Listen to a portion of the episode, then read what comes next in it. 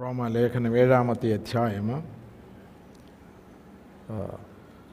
പന്ത്രണ്ട് മുതൽ പന്ത്രണ്ട് പതിമൂന്ന് വാക്യങ്ങൾ പ്രാരംഭത്തിൽ വായിക്കാം. ആകയാൽ ന്യായപ്രമാണം വിശുദ്ധം. കൽപ്പന വിശുദ്ധം ന്യായവും നല്ലത് തന്നെ. എന്നാൽ നന്മയായുള്ളത് എനിക്ക് മരണകാരണമായി തീർന്നു എന്നോ? ചോദ്യം. ഒരു നാളും അരുത്. പാപമത്രേ മരണമായി തീർന്നത്. കൊള്ളാം ദൈവത്തിന്റെ ന്യായപ്രമാണം വിശുദ്ധമാണ് കൽപ്പന വിശുദ്ധവും ന്യായവും. എന്നാൽ മരണത്തിന്റെ കാരണം അല്ലേ? മരണകാരണമായി തീർന്നു എന്നോ അതായത് നന്മയായി ഉള്ളത് എനിക്ക് മരണകാ മരണ കാരണമായി തീർന്നു എന്നോ. ഒരു നാളും അരുത് പാപമത്രേ മരണമായി തീർന്നു. ഏക മനുഷ്യനാൽ പാപവും പാപത്താൽ മരണം. അപ്പം അതിന്റെ പ്രിൻസിപ്പിൾ അപ്പോൾ ദൈവ വചനത്തെ അല്ല നമ്മൾ ചോദ്യം ചെയ്യേണ്ടത്. അല്ലേ? ഇവിടെ ന്യായപ്രമാണം എഴുതിയിരിക്കുമ്പോൾ അത് വിശുദ്ധം കൽപ്പന വിശുദ്ധം എന്നൊക്കെ നമ്മൾ കാണുന്നത്. അല്പോസ്തലം എഴുതിയിരിക്കുന്നു നമ്മളെ അറിയിക്കുന്നു അപ്പോൾ ന്യായപ്രമാണത്തിന്റെ കുറ്റമല്ല. ഇവിടെ ഇവിടെ നമ്മൾ വായിക്കുമ്പോൾ പാപമാണ് മരണത്തിന് കാരണമായിട്ട് തീർന്നത് അല്ലേ? നമ്മൾ കഴിഞ്ഞ ക്ലാസ്സിൽ ചിന്തിച്ചപ്പോൾ ആത്മാവ് ഇല്ലാതെ നമുക്ക് കൽപ്പനകൾ ലഭിച്ചാൽ അത് ജീവനായിട്ട് തീരുകയില്ല. എന്നാൽ പ്രമാണങ്ങളെല്ലാം വിശുദ്ധം. അറുപത്താറ് പുസ്തകം പ്രമാണങ്ങളെല്ലാം ദൈവ കൽപ്പനകൾ. അല്ലേ? അപ്പോൾ ആ രണ്ട് ആസ്പെക്റ്റ് അല്ലെങ്കിൽ രണ്ട് സത്യങ്ങൾ നമ്മുടെ ഉള്ളിൽ നമ്മൾ സംഗ്രഹിച്ചോണം. അല്ലേ? ന്യായപ്രമാണം വിശുദ്ധമാണ് കൽപ്പന വിശുദ്ധവും ന്യായം. എന്നാൽ ഒന്ന് ആത്മാവിൽ നമുക്കത് ലഭിക്കുന്നില്ല എങ്കിൽ അത് നമുക്ക് പ്രയോജനപ്പെടുകയില്ല. രണ്ട് ന്യായപ്രമാണമോ ദൈവവചനമോ അല്ല കുറ്റക്കാരന്. അല്ലേ? നമ്മിൽ വസിക്കുന്ന പാപം. പാപമാണ് മരണകരമായി തീരുന്നത്. അല്ലെങ്കിൽ മരണകാരണമായിട്ട് തീരുന്നു. അടുത്ത അധ്യായങ്ങളിലൊക്കെ നാം പഠിക്കുമ്പോൾ പാപമാണ് ദൈവവചനത്തിന് തടസ്സമായിട്ട് ഒരു ദൈവവൈതലിൽ നൽകുന്നത്. അല്ലേ? ജഡീകനാണെങ്കിൽ അവന് ന്യായപ്രമാണത്തിന് കീഴടങ്ങുവാനായിട്ട് കഴിയുകയില്ലെന്ന് ദൈവവചനത്തിന് കീഴടങ്ങുവാൻ കഴിയുകയില്ല. അപ്പോൾ ഈ നാളുകളിൽ ഓരോ പുതിയ തിയോളജി ഉണ്ടാക്കുന്നതിന്റെ കാരണം നമുക്ക് ജഡത്തിൽ ജീവിക്കണം. അല്ലേ? പാപസംബന്ധമായിട്ട് മരിക്കുവാൻ ജീവിതങ്ങൾ ഇഷ്ടപ്പെടുന്നില്ല. അല്ലേ? അപ്പോൾ അതാണ് ഇന്നത്തെ പ്രശ്നം. താഴോട്ട് നമ്മൾ വായിക്കുമ്പോൾ പതിനാല്. ന്യായപ്രമാണം ആത്മീകമെന്ന് നാം അറിയുന്നുവല്ലോ. ഞാനോ ജഡമയൻ പാപത്തിന് ദാസനായി വിൽക്കപ്പെട്ടവൻ തന്നെ അടുത്ത പോയിന്റ് അപ്പോസ്തലന് നമ്മെ അറിയിക്കുന്നത് നിങ്ങളെ ന്യായപ്രമാണം ആത്മീകമാണ് അല്ലേ? നമുക്കറിയാം അടിസ്ഥാനമായിട്ടുള്ള പ്രിൻസിപ്പിളാണ് ആത്മീകം അല്ലെങ്കിൽ ആത്മീകമായതിനെ നമുക്ക് റീച്ച് ചെയ്യണമെങ്കിൽ അല്ലേ അതിലേക്ക് പ്രവേശിക്കണമെങ്കിൽ അത് നമ്മുടെ അവകാശമാകണമെങ്കിൽ ആത്മാവിലൂടെ മാത്രമേ നമുക്ക് ലഭിക്കുകയുള്ളൂ. ആത്മീകമായത്. അല്ലേ? അതായത് ദൈവത്തെ ആരാധിക്കണമെങ്കിൽ ആത്മാവിലും സത്യത്തിലും ആരാധിക്കണമെങ്കിൽ നമ്മുടെ ഉള്ളിൽ വീണ്ടും ജന്മം നടന്നിരിക്കണം സത്യത്തിന്റെ ആത്മാവ് വസിക്കണം അല്ലേ ആത്മീകമായിട്ടുള്ള ആ മേഖലയിൽ നിന്ന് ഉയരുന്ന ആരാധനയാണ് ദൈവസനത്തിൽ ചെല്ലുന്ന ആരാധന. കൈയടിച്ച് ഉറച്ച് പാടാം. അല്ലേലിയ പറയാം. ഇതെല്ലാം മനോഹരമായിട്ട് തോന്നും. എന്നാൽ ആത്മാവിൽ നിന്ന് ഉയരുന്ന ആരാധന മാത്രമേ ദൈവസന്നിധി ചെല്ലുകയുള്ളൂ. അല്ലേ? കാരണം ദൈവം ആത്മാവാകും അതാണ് വിഷയം. ദൈവം ആത്മാവാകുന്നു ആത്മാവാകുന്ന ദൈവത്തെ ആരാധിക്കണമെങ്കിൽ ആത്മാവിലും സത്യത്തിലും മാത്രമേ ആരാധിക്കുവാനായിട്ട് കഴിയുള്ളൂ. ബാക്കിയെല്ലാം ബാഹ്യമായിട്ടുള്ളൊരു പ്ര പ്രകടനമെന്നേ ഉള്ളൂ. ഇവിടെ ന്യായപ്രമാണം ആത്മീകമെന്ന് നാം അറിയുന്നുവല്ലോ ഞാനോ ജഡമായ. അതുകൊണ്ടാണ് ഇത് ജീവനായിട്ട് നമ്മുടെ ഉള്ളിൽ ലഭിക്കാത്തത്. തോന്നണം പഴയ പ്രമാണവും പഴയ മനുഷ്യനും പുറത്തു പോയാലേ ഒക്കത്തുള്ളൂ അല്ലേ? അതിന് നമ്മൾ സബ്മിറ്റ് ചെയ്തേലേ ഒക്കത്തുള്ളൂ. സബ്മിറ്റ് ചെയ്ത് ദൈവസന്നിധിയിൽ ഇരിക്കുമ്പോഴാണ് ദൈവത്തിന്റെ വചനം ജീവന്റെ പ്രമാണമായിട്ട് നമ്മുടെ ഉള്ളിൽ എഴുതപ്പെടാൻ തുടങ്ങുന്നത്. അല്ലേ? അവൻ മരിച്ചുകൊണ്ടിരിക്കുമ്പോഴാണ് അല്ലെങ്കിൽ ആ മരണത്തിന്റെ പ്രോസസ്സ് നമ്മളിൽ നടക്കുമ്പോഴാണ് ആത്മാവിന്റെ അനുസരണയിലേക്ക് നാം പടിപടിയായിട്ട് വരുന്നത്. അല്ലേ? അല്ലേ? സ്നാനപ്പെട്ട് കയറുമ്പോൾ നമ്മൾ ജഡം പഴയതുപോലെ തന്നെ ഉണ്ട്. അല്ലേ? അതായത് സഹാക്ക് ജനിക്കുന്നു വാഗ്ദസഞ്ചി ജനിക്കുന്നു പക്ഷേ ഇസ്മായിൽ നല്ല മുട്ടാളനായിട്ട് കൂടാരത്തിലുണ്ട്. അല്ലേ? അവിടെ ഉണ്ട് അപ്പം അവനെ പുറത്ത് കളയണം. ദാസിയെ പുറത്ത് കളയണം. ഇപ്പം പഴയ പ്രമാണങ്ങളും പഴയ ചട്ടങ്ങളും പഴയ പരിപാടികളും അതോ അതിലുപരിയായിട്ട് ജഡ അല്ലേ? നമ്മുടെ ആദാമ്യ മനുഷ്യന് അവൻ ക്രൂശിക്കപ്പെടേണ്ടതായിട്ടുണ്ട്. അതൊരു ലേണിംഗ് പ്രോസസ്സാണ് അത് പ്രായോഗിക തലത്തിൽ നമ്മൾ ചിന്തിക്കുമ്പോൾ ഒരു ദിവസം കൊണ്ട് നടക്കുന്ന വിഷയമല്ല. അവിടെയാണ് നമുക്ക് ഒരു ആത്മീകമായിട്ടുള്ള ഡിസിപ്ലിൻ ലൈഫ് ഉണ്ടായിരിക്കേണ്ടത്. വളരെ ക്രമമായിട്ട് ആത്മാവിൽ ക്രമമായിട്ട് ജീവിക്കുന്ന ഒരു ജീവിതം. പ്രാർത്ഥനാ ജീവിതം വചനം ആത്മാവിൽ ലഭിക്കുന്നതായിട്ടുള്ള ബൈബിൾ സ്റ്റഡീസ് അതിനുവേണ്ടി നമ്മൾ സമർപ്പിക്കുന്നത് അനുദിനം. സമർപ്പണം എന്ന് പറഞ്ഞാൽ എല്ലാ ദിവസവും സംഭവിക്കും. കാരണം ദൈവം ഓരോ പ്രകാശനം ഇന്ന വചനത്തിൽ മറിഞ്ഞു കിടക്കുന്നത് നമുക്ക് നൽകുമ്പോൾ പെട്ടെന്ന് നമ്മൾ മുട്ടിൽ വീഴും. കർത്താവേ ഹോ ഹാലലൂയ സ്തോത്രം. അല്ലേ? അപ്പോൾ നമ്മുടെ ചോദിക്കും ഇന്ന് രാവിലെ നമ്മൾ ദിവസം ഇരുന്നപ്പോൾ ദൈവം എന്തെങ്കിലും പ്രകാശനം നൽകിയോ? ഒരു വചനം നമ്മോട് സംസാരിച്ചുവോ? അല്ലേ? അപ്പോൾ അത് നടക്കുന്നില്ല. ചടങ്ങാണെങ്കിൽ നമ്മൾ പഴയ പ്രമാണത്തിൽ തന്നെ കിടക്കുക അല്ലേ യഥാർത്ഥമായിട്ടുള്ള വളർച്ച സംഭവിക്കുന്നില്ല. അപ്പോൾ ആത്മീകമായിട്ടുള്ളത് നമുക്ക് ലഭിക്കണമെങ്കിൽ പടിപടിയായിട്ട് ആത്മീക മേഖലയിൽ നമ്മൾ വളരേണ്ടതായിട്ടുണ്ട്. ഇവിടെ അപ്പോസ്തോലനെ വെളിപ്പെടുത്തുന്നത് ആത്മീകമായത് പ്രാപിക്കുവാനായിട്ട് ആഗ്രഹമുണ്ടെങ്കിലും ജഡമയനായതുകൊണ്ട് ഞാനത് വെളിപ്പെടുകയാണ്. ഇത് ആത്മീകമാണ് ദൈവത്തിന്റെ വചനം പ്രമാണങ്ങൾ. നമ്മുടെ ന്യായപ്രമാണം എന്നൊരു വാക്കിനെ ഉപയോഗിച്ചിരിക്കുന്നത് കാരണം അതെല്ലാം ദൈവത്തിന്റെ പ്രമാണങ്ങളാണ്. പക്ഷേ ഞാൻ ജഡീകന ഞാൻ ഞാനോ ജഡമയൻ പാപത്തിന് ദാസനായി വിൽക്കപ്പെട്ടവൻ തന്നെ. എന്നിട്ട് ഞാൻ ഞാൻ പ്രവർത്തിക്കുന്ന പ്രവർത്തിക്കുന്നത് ഞാൻ അറിയുന്നില്ല. ഞാൻ ഇച്ഛിക്കുന്നതിനെ അല്ല പകയ്ക്കുന്നതിനെ അത്രേ ചെയ്യുന്നു രണ്ട് വിഷയങ്ങൾ. ഒന്ന് ഞാൻ പ്രവർത്തിക്കുന്ന അറിയുന്നില്ല. ഉള്ള നമ്മൾ അറിയാതെ അനേക പാപങ്ങൾ നമ്മുടെ ജീവിതത്തിൽ സംഭവിക്കുന്നു. നമ്മൾ അറിയുന്നേ ഇല്ല. എവറി ഡേ നമ്മൾ പ്രാക്ടീസ് ചെയ്തുകൊണ്ടിരിക്കുക നമ്മളൊക്കെ അതിനെക്കുറിച്ചുള്ള പരിജ്ഞാനമില്ല. ഒരാളെ നമ്മൾ കുറ്റം പറയുമ്പോൾ അത് പാപമാണെന്നുള്ളത് നമുക്ക് അറിഞ്ഞുകൂടാ. അല്ലേ? നമ്മൾ ഈസിയായിട്ട് അവരെ വിധിക്കുന്നു കുറ്റം പറയുന്നു. അത് പൊതുവെ ദൈവമക്കളുടെ ഒരു വലിയ പ്രവണതയാണ് അല്ലേ? പ്രാർത്ഥിക്കുവാനിരിക്കുമ്പോൾ നമ്മൾ ആ ഏകാഗ്രതയിലേക്ക് വരുവാനായിട്ട് ദൈവമായിട്ട് ബന്ധപ്പെടാതെ നമ്മൾ ലോകാര്യങ്ങൾ ചിന്തിച്ചുകൊണ്ട് പ്രാർത്ഥിക്കുന്നു വചനം ധ്യാനിക്കുന്നു. പാപമാണ് പാപമാണ് പ്രാർത്ഥിക്കേണ്ട വിഷയങ്ങൾ നമ്മളെ ദൈവം ഓർപ്പിക്കുന്നില്ല ഓർപ്പിക്കുമ്പോൾ നമ്മളതിന് പ്രാർത്ഥിക്കാതിരിക്കുമ്പോൾ പാപമാണ് അല്ലേ? ശമുവലിന്റെ പുസ്തകത്തിൽ നമ്മളത് കാണും. പക്ഷേ നമ്മൾ അറിയുന്നില്ല ഇതൊരു പാപത്തിന്റെ മേഖലയാണ്. ഞാൻ പ്രവർത്തിക്കുന്നത് ഞാൻ അറിയുന്നില്ല. ഞാൻ ഇച്ഛിക്കുന്നതിനെയല്ല പകയ്ക്കുന്നതിനെ അത്രേ ചെയ്യുന്നു അപ്പോൾ ഇച്ഛയുണ്ട്. പക്ഷെ പകയ്ക്കുന്നതിനെയാണ് ചെയ്യുന്നത്. അതിന്റെ കാരണം പാപം എന്നിൽ വാസിക്കും താഴെ അത് നമുക്ക് എക്സ്പ്ലെയിൻ എക്സ്പ്ലെയിൻ ചെയ്യുന്നുണ്ട്. നമുക്ക് വചനത്തിൽ അറിയാം ഇന്ന കാര്യങ്ങൾ ചെയ്യരുത്. അല്ലെങ്കിൽ ഇന്ന കാര്യങ്ങൾ ചെയ്യണം. എനിക്കതുപോലെ ജീവിക്കണം. അപ്പോൾ സിമ്പിളായിട്ടുള്ള കാര്യം. ദൈവത്തിന്റെ ആത്മാവോട് ഇടപെടുന്നു? നമ്മൾ തീരുമാനമെടുക്കുന്നു. എനിക്ക് ദൈവമായിട്ടുള്ള ബന്ധത്തിലിരിക്കണം. പ്രാർത്ഥന. അല്ലേ? അഞ്ച് മിനിറ്റ് പ്രാർത്ഥിച്ചാൽ പോരാ. എനിക്ക് ദൈവസേന കൂടുതൽ സമയം ഇരിക്കണം പക്ഷെങ്കിൽ യാത്ര പ്രായോഗികം വരുമ്പോൾ നമുക്ക് സാധിക്കുന്നില്ല. അല്ലേ? പണ്ടുള്ള ആണ്ടർതി യോഗങ്ങളിലൊക്കെ എന്തെല്ലാം തീരുമാനങ്ങൾ ആൾക്കാർ എടുക്കുന്നത്? അല്ലേ? അത് എത്ര ദിവസം നീണ്ടു നിൽക്കുന്നുണ്ട്. അല്ലേ? കാരണം ജഡം. അതിൽ നിന്നുള്ള സ്വാതന്ത്ര്യം നമുക്ക് ലഭിച്ചിട്ടില്ല. പതിനാറ്. ഞാൻ ഇച്ഛിക്കാത്തതിനെ ചെയ്യുന്നു എങ്കിലോ ന്യായപ്രമാണം നല്ലതെന്ന് ഞാൻ സമ്മതിക്കുന്നു. ഇച്ഛിക്കാത്തതിനെ ചെയ്യുന്നു എങ്കിലോ ന്യായപ്രമാണം നല്ലത് ഞാൻ സമ്മതിക്കുന്നു. അടുത്തത്. ആകയാൽ അതിനെ പ്രവർത്തിക്കുന്നത് ഞാനല്ല. എന്നിൽ വസിക്കുന്ന പാപമത്രേ. അത്രേ ഇതാണ് തനിക്ക് കിട്ടിയ ആ വെളിപ്പാട്. ഇതൊരു വലിയ വെളിപ്പാടാണ് അതായത് ഞാൻ ഇച്ഛിക്കാത്തതിനെ അല്ല അല്ലെങ്കിൽ ഇച്ഛിക്കുന്നതിനെ അല്ല പകയ്ക്കുന്നതിനെ അത്രേ ചെയ്യുന്നത്. അതിന്റെ കാരണം ആകയാൽ അതിനെ പ്രവർത്തിക്കുന്നത്. ഞാനല്ല. എന്നിൽ വസിക്കുന്ന പാപം പാപം അത്രേ അത്രമാത്രം ശക്തിയുണ്ടോ പാപത്തിന്?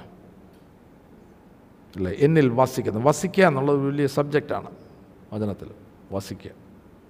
ഒരു മേജർ വിഷയമാണ് അല്ലേ? ഏതൻ തോട്ടം. ഇത്ര മനോഹരമായിട്ട് ഏതൻ തോട്ടം ഉണ്ടാക്കി പാഴും ശൂന്യമായിട്ടുള്ള ഭൂമി എല്ലാം ഏനോ മനോഹരമാക്കിയിട്ട് ഏതൻ തോട്ടത്തിൽ അവരെ അവരെ അവരെ വസിക്കുവാനായിട്ട്. ഭൂമിയിൽ പാർപ്പാൻ പാർപ്പിക്കാനായിട്ടാണ് ഇതിനെ ഉണ്ടാക്കിയത്.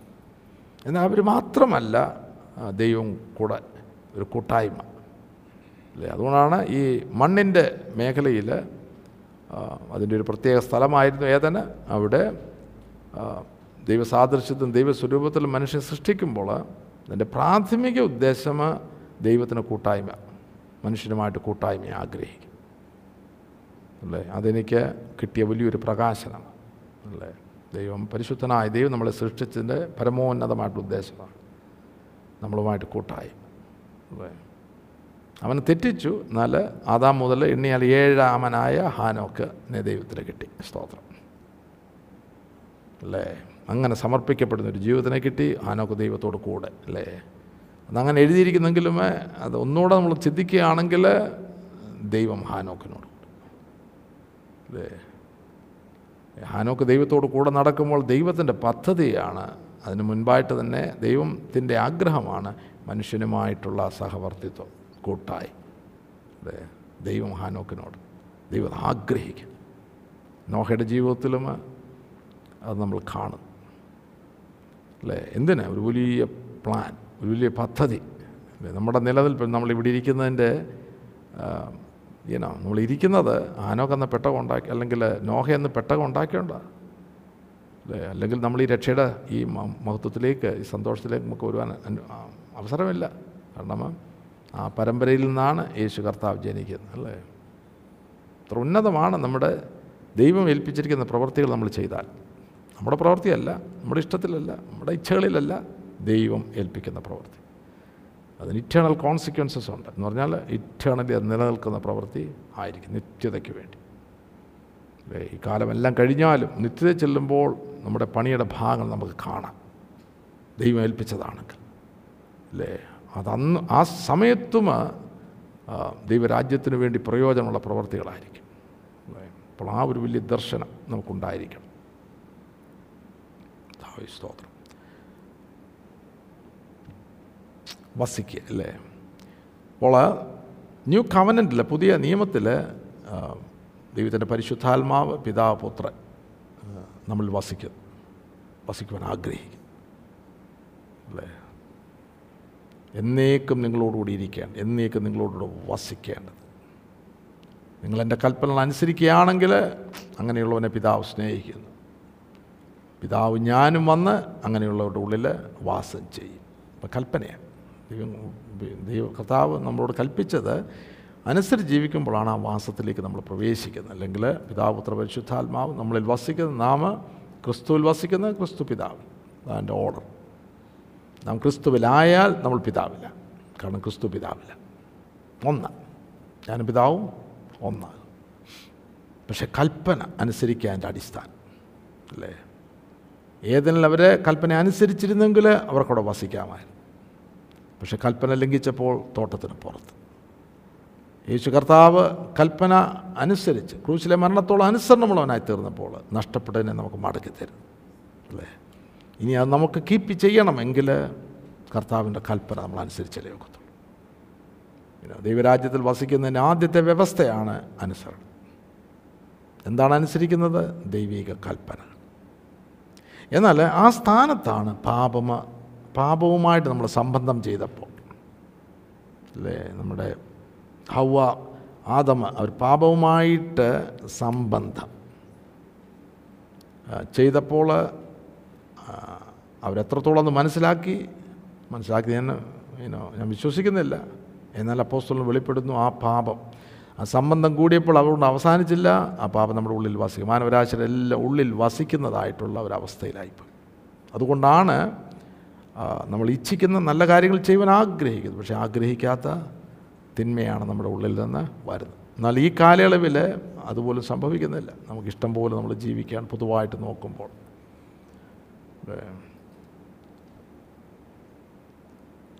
എന്നിട്ട് പതിനെട്ടാമത്തെ വാക്യം. എന്നിൽ എന്ന് വെച്ചാൽ എന്റെ ജഡത്തിൽ നന്മ വസിക്കുന്നില്ല എന്ന് ഞാൻ അറിയുന്നു. അപ്പോൾ നമ്മുടെ ജഡത്തിൽ നന്മ വസിക്കുന്നില്ല. എന്ന് പറഞ്ഞാൽ ആദാമ്യ മനുഷ്യരിൽ നന്മ വസിക്കുന്നില്ല. നമ്മൾ ഓർക്കും നല്ല കാര്യങ്ങൾ അവൻ ചെയ്യുന്നത്. ഇപ്പോൾ ഒത്തിരി പേരെ സഹായിക്കുന്നുണ്ട്. നല്ല ഇനോ സ്നേഹമുള്ളവനാണ് കരുണയുണ്ട് സൗമ്യതയുണ്ട് എന്നൊക്കെ പറയും. പക്ഷേ ആദാമ്യ മനുഷ്യന്റേതാണ് ഡ്യൂപ്ലിക്കേറ്റ്. ഞാനെപ്പോഴും കൂടെ കൂടെ പറയാറുള്ളത് പോലെ. അതിനൊക്കെ വേറെ ഉദ്ദേശങ്ങളും സ്വാർത്ഥതയും ഇതിലെ സൗമ്യതയുള്ളവൻ പെട്ടെന്ന് പൊട്ടിത്തെറിക്കുന്ന കാണാം. അപ്പോൾ അത് അതൊക്കെ ഡ്യൂപ്ലിക്കേറ്റ്. നമുക്ക് ക്രിസ്തുവിലാണ് ഈ സ്വഭാവങ്ങളെല്ലാം നമുക്ക് ലഭിക്കുന്നത്. അതാണ് ഒറിജിനൽ. അല്ലേ? അതാണ് ഒറിജിനൽ. മറ്റേത് പാപത്തിന്റെ ഈനോ സ്പർശനം അവിടെ എല്ലാം ഏറ്റിട്ടുണ്ട്. കാരണം നമ്മൾ ഈ പഴയ മനുഷ്യൻ മുഴുവൻ പാപത്തിലാണ് ആത്മ മനുഷ്യൻ ചത്തു എന്നിട്ട് ആ ദേഹിയുടെ മേഖലയിൽ മനസ്സും ഇന്റലക്റ്റ് അല്ലെങ്കിൽ ബുദ്ധിയുടെ മണ്ഡലം വികാരങ്ങളുടെ മണ്ഡലം ഇതെല്ലാം പാപത്തിലായിപ്പോയി. അല്ലേ? മനസ്സ് നികൃഷ്ടമായിപ്പോയി. മനസ്സ് വ്യർത്ഥമായിപ്പോയി. മനസ്സ് അന്ധമനസ്സായിപ്പോയി. ദൈവത്തിൽ നിന്ന് അകന്ന മനസ്സായിപ്പോയി. ഇതൊക്കെയാണ് പാപത്തിന് സംഭവിച്ചത്. വലിയ ഭയങ്കര ഈനോ ഒരു വലിയ വിനയാണ് അതുമൂലം ഉണ്ടായി നമ്മളത് ഇതുപോലെ നമ്മുടെ ശരീരത്തിന്റെ നമ്മുടെ വായിക്കുമ്പോൾ ആകയാൽ അതിനെ പ്രവർത്തിക്കുന്ന എന്നിൽ വസിക്കുന്ന പാപമത്രേ. എന്നിൽ എന്ന് വെച്ചാൽ എന്റെ ജഡത്തിൽ നന്മ വസിക്കുന്നില്ല എന്ന് ഞാൻ അറിയുന്നു. നന്മ ചെയ്യുവാനുള്ള താല്പര്യം എനിക്കുണ്ട്. പ്രവർത്തിക്കുന്നതോ ഇല്ല. ഞാൻ ചെയ്യുവാൻ ഇച്ഛിക്കുന്ന നന്മ ചെയ്യുന്നില്ലല്ലോ. ഇച്ഛിക്കാത്ത തിന്മയത്രേ പ്രവർത്തിക്കുന്നത്. ഞാൻ ഇച്ഛിക്കാത്തതിനെ ചെയ്യുന്നുവെങ്കിലോ അതിനെ പ്രവർത്തിക്കുന്നത് ഞാനല്ല എന്നിൽ വസിക്കുന്ന പാപമത്രേ. ഓ വളരെ ഇതൊരു വലിയൊരു സ്പിരിച്വൽ പ്രിൻസിപ്പിളാണ് ഇവിടെ പോസ്റ്റോളിന് ഈ വാക്യത്തിൽ പറയുന്നു. അതായത് ഞാൻ ഇച്ഛിക്കാത്തതിനെ ചെയ്യുന്നുവെങ്കിലോ അതിനെ പ്രവർത്തിക്കുന്നത് ഞാനല്ല എന്നിൽ വസിക്കുന്ന പാപമത്രേ. ഉള്ള ഇതിന്റെ മറുവശം. ജീവന്റെ ആത്മാവിന്റെ പ്രമാണം ഒരുവനിൽ വസിക്കുകയാണെങ്കിൽ അല്ലേ? അതാണ് ക്രിസ്തു നമ്മൾ വസിക്കുക എന്നുള്ളതിന്റെ യാഥാർത്ഥ്യം. അല്ലേ? ഒരുവൻ എന്നിലും എന്റെ വചനം. അല്ലെ? ക്രിസ്തു നമ്മൾ വസിക്കുക എന്നുള്ള യാഥാർത്ഥ്യം വചനമാകുന്ന അല്ലെങ്കിൽ വചനം ജീവന്റെ ആത്മാവിന്റെ പ്രമാണമായിട്ട് നമ്മുടെ ഉള്ളിൽ വസിക്കും. അപ്പോൾ പാപം വസിക്കുമ്പോൾ നമ്മൾ ഇച്ഛിക്കാത്തതിനെ ചെയ്യുന്നത് ഞാ ഞാനല്ല പാപമാണ് എന്ന് ഒരു പ്രിൻസിപ്പിൾ ഉണ്ടെങ്കിൽ അതിന്റെ പോസിറ്റീവ് പ്രിൻസിപ്പിളിലേക്ക് നമുക്ക് വരാം. അതായത് ജീവന്റെ ആത്മാവിന്റെ പ്രമാണം നമ്മിൽ വസിക്കുകയാണെങ്കിൽ അല്ലേ നമുക്ക് ഇപ്രകാരം പറയാം. ഞാൻ ഈ ചെയ്യുന്ന നന്മ പ്രവർത്തികൾ അല്ലേ ഞാൻ കർത്താവിന് വേണ്ടി ചെയ്യുന്നത് ഞാനല്ല ചെയ്യുന്നത് എന്നിൽ വസിക്കുന്ന ജീവന്റെ വചനമാണ്. എത്ര പേർക്ക് അത് കിട്ടി? മായലാണ് ആ ജീവിതത്തിലാണ് നമ്മൾ എത്തിച്ചേരേണ്ടത്. മറ്റെല്ലാം നമ്മളാ ചെയ്യുന്നത്. അല്ലേ? നമ്മളാ ചെയ്യുന്നത്. നല്ല നന്മ പ്രവർത്തികൾ മറ്റേ ഈ പ്രവർത്തി നമ്മളാ ചെയ്യുന്നത്. ആ നമ്മൾ ചെയ്യുമെന്ന് പറയുമ്പോൾ പഴയ ജഡ മനുഷ്യ ചെയ്യുന്നത്. അല്ലേ? അവന് തിന്മ ഇങ്ങനെ ചെയ്തുകൊണ്ടിരിക്കുകയാണ്. അതിന്റെ ഇടയ്ക്ക് നന്മയെന്ന് തോന്നും ചില നല്ല കാര്യങ്ങൾ. പക്ഷേ അതിനൊക്കെ വേറെ ഉദ്ദേശങ്ങളുണ്ട്.